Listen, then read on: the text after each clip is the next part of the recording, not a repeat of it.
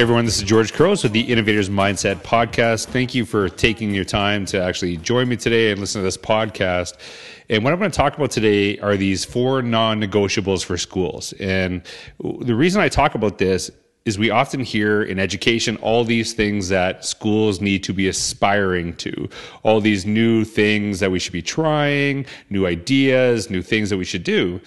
But we also have to recognize some of the things that we have held forever as really important in education need to stay still. They need to actually be the same as they were 20, 30, 50 years ago.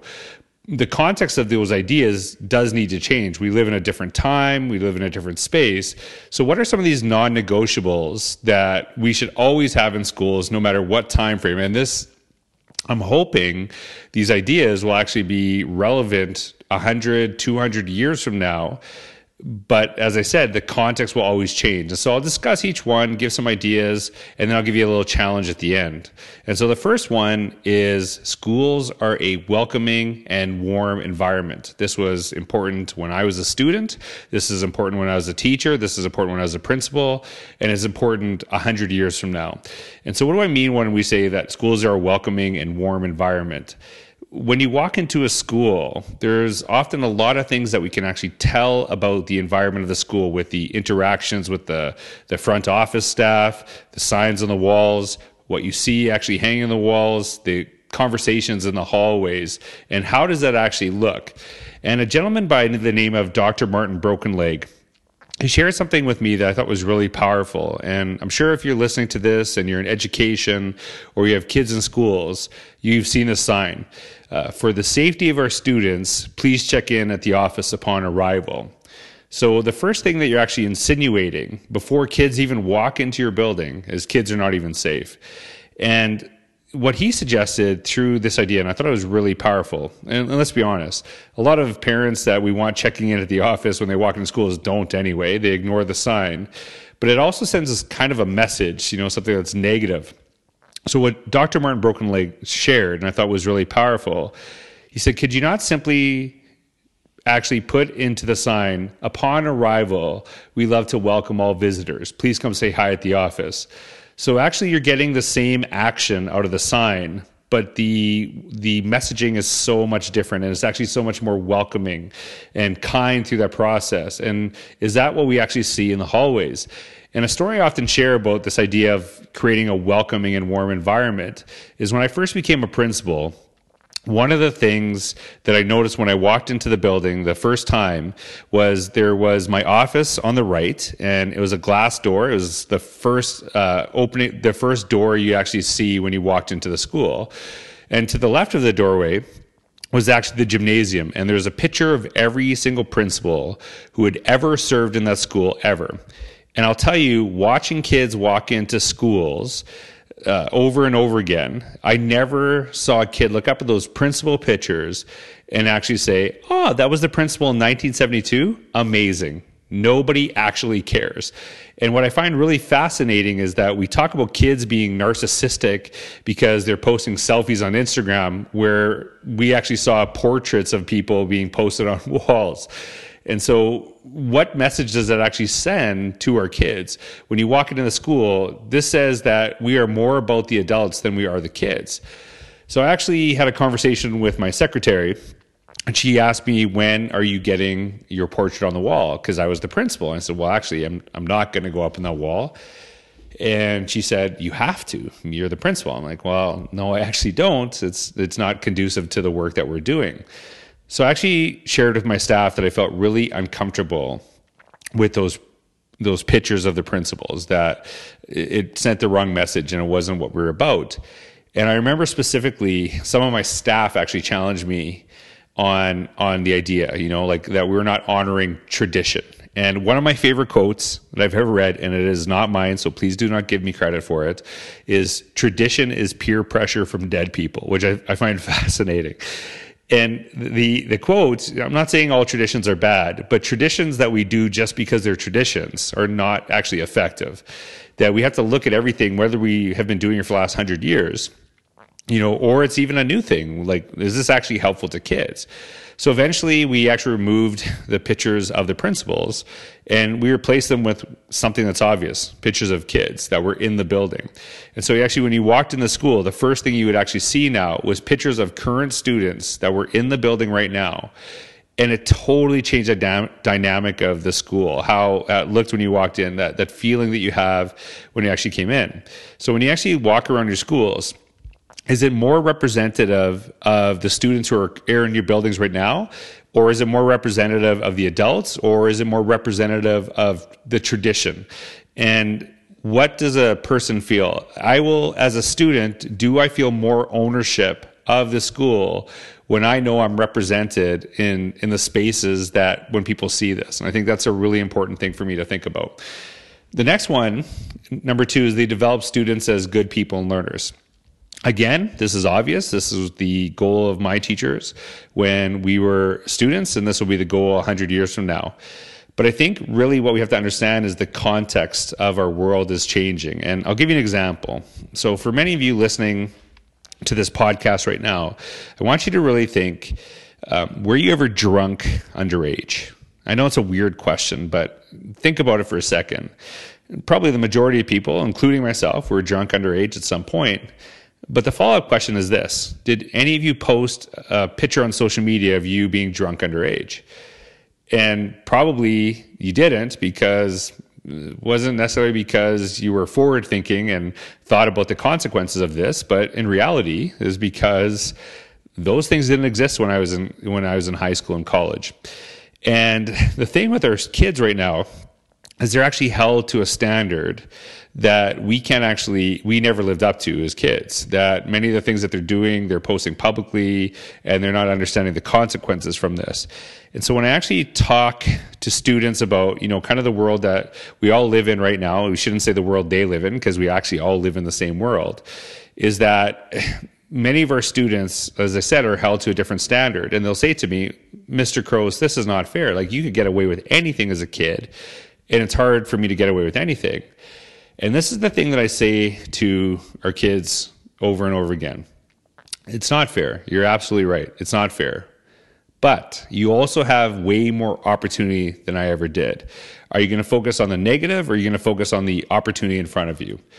And so when we think about this idea of developing students as good people and learners, it's understanding they have way more opportunity to make an impact on the world. If I'm really adamant or passionate about a cause in the world, when I was in you know elementary school, or high school, there's not much I could have done about it, you know, within other outside my, you know, local community.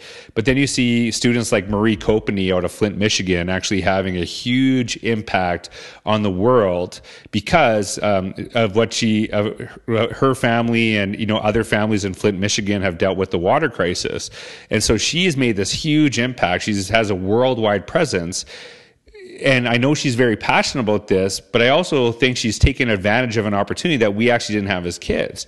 And so, do we actually aspire kids to take advantage of these ways they could share their voice in a way that we never could? The number three idea is that they model the learning they expect from their students. And this is obvious. And if I was to ask you this question face to face, have you learned something new in the last three months? Everyone listening to this podcast, in fact, I hope just listening to this podcast, you've actually learned something new. Everyone would agree that they have. But the follow up question is really important if I were to ask the students you serve or your colleagues, what is the person listening to this podcast listen learn new in the last three months? Could they tell me or do they have no clue? Do we say that we're learners, but we actually do not have the people we serve seeing that?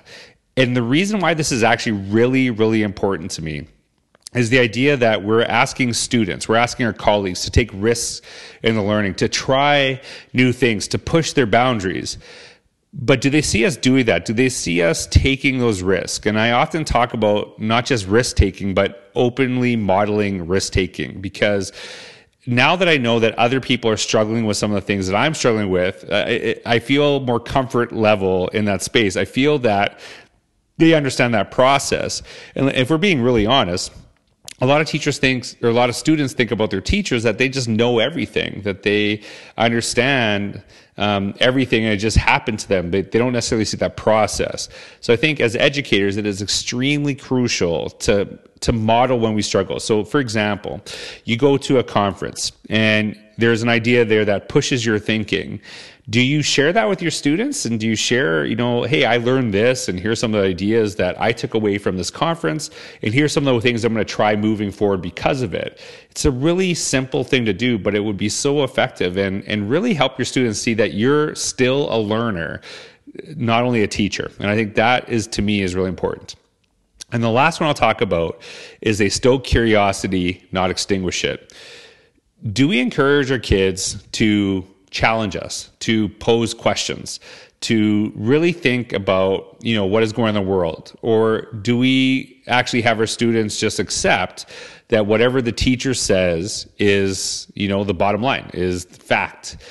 And I think that when we create this space where we have people that we challenge each other, that we push each other. And I'm not just talking about students with teachers, I'm talking teachers with administrators, I'm talking educators with each other. It actually is about finding the best solutions. It's about finding, you know, um, new ideas that we can really to you know spark innovation, to spark new learning.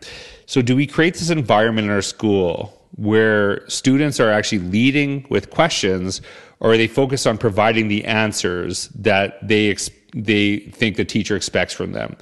And so when we actually have this space, it actually is really crucial to the work that we do. And like I said, this is the same as it was 20 years ago. There is an educator, and um, I apologize because I cannot remember a name for the life of me. She said one of the things that really changed her practice and really changed the learning and actually improved it significantly was that she actually shared with her students that they were were going to focus more not on the answers of the things that they're learning, but what questions they would actually have. And the reason they, she focused on the questions is because it still covered the content, but it actually developed a curiosity in their students um, that in a way that was so powerful and, and actually led them to learning beyond school.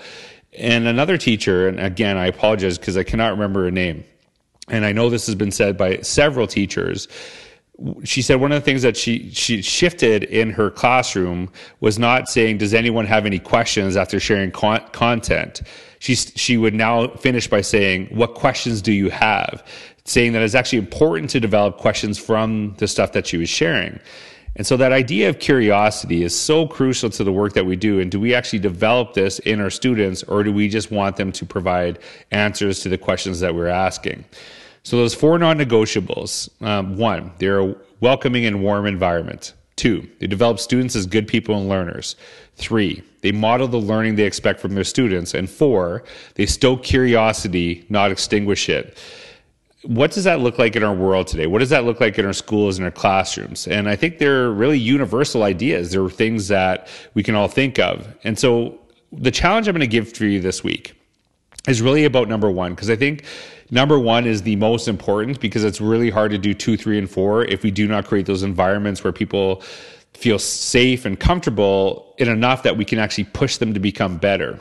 So what I'm going to challenge you with is I want you to go into your classrooms and your schools, whether you've been there for one week or 20 years. And I want you to look around with what I call fresh eyes. Pretend it is your first day in that classroom. It is in that space and look at what is on the walls. What does it represent? And what does it actually tell you? And I'll give you an example. We talk about the importance of collaboration, but then you walk into a school and it's you see the first thing you see is individual awards. And there's a contradiction of what we're saying we hope for and what we're actually um, identifying as important in those spaces. So if you go into your classroom in your school and look at it fresh eyes what does it tell you? What what do you think a student would actually see in that space? What do you think a, a new parent uh, myself actually going into that space uh, what would what would it tell me about your school and and what is really important and what do we focus on so that's my challenge for you this week. I hope you have a wonderful day. Thank you again for taking your time to listen to this. I know your time is extremely valuable. I hope you got something out of it. I'd love to hear from you. Connect with me on Instagram or Twitter, G Couros. Share some of your thoughts. Have a wonderful day. Thank you for all you do. Bye bye. skills or is it just my la song?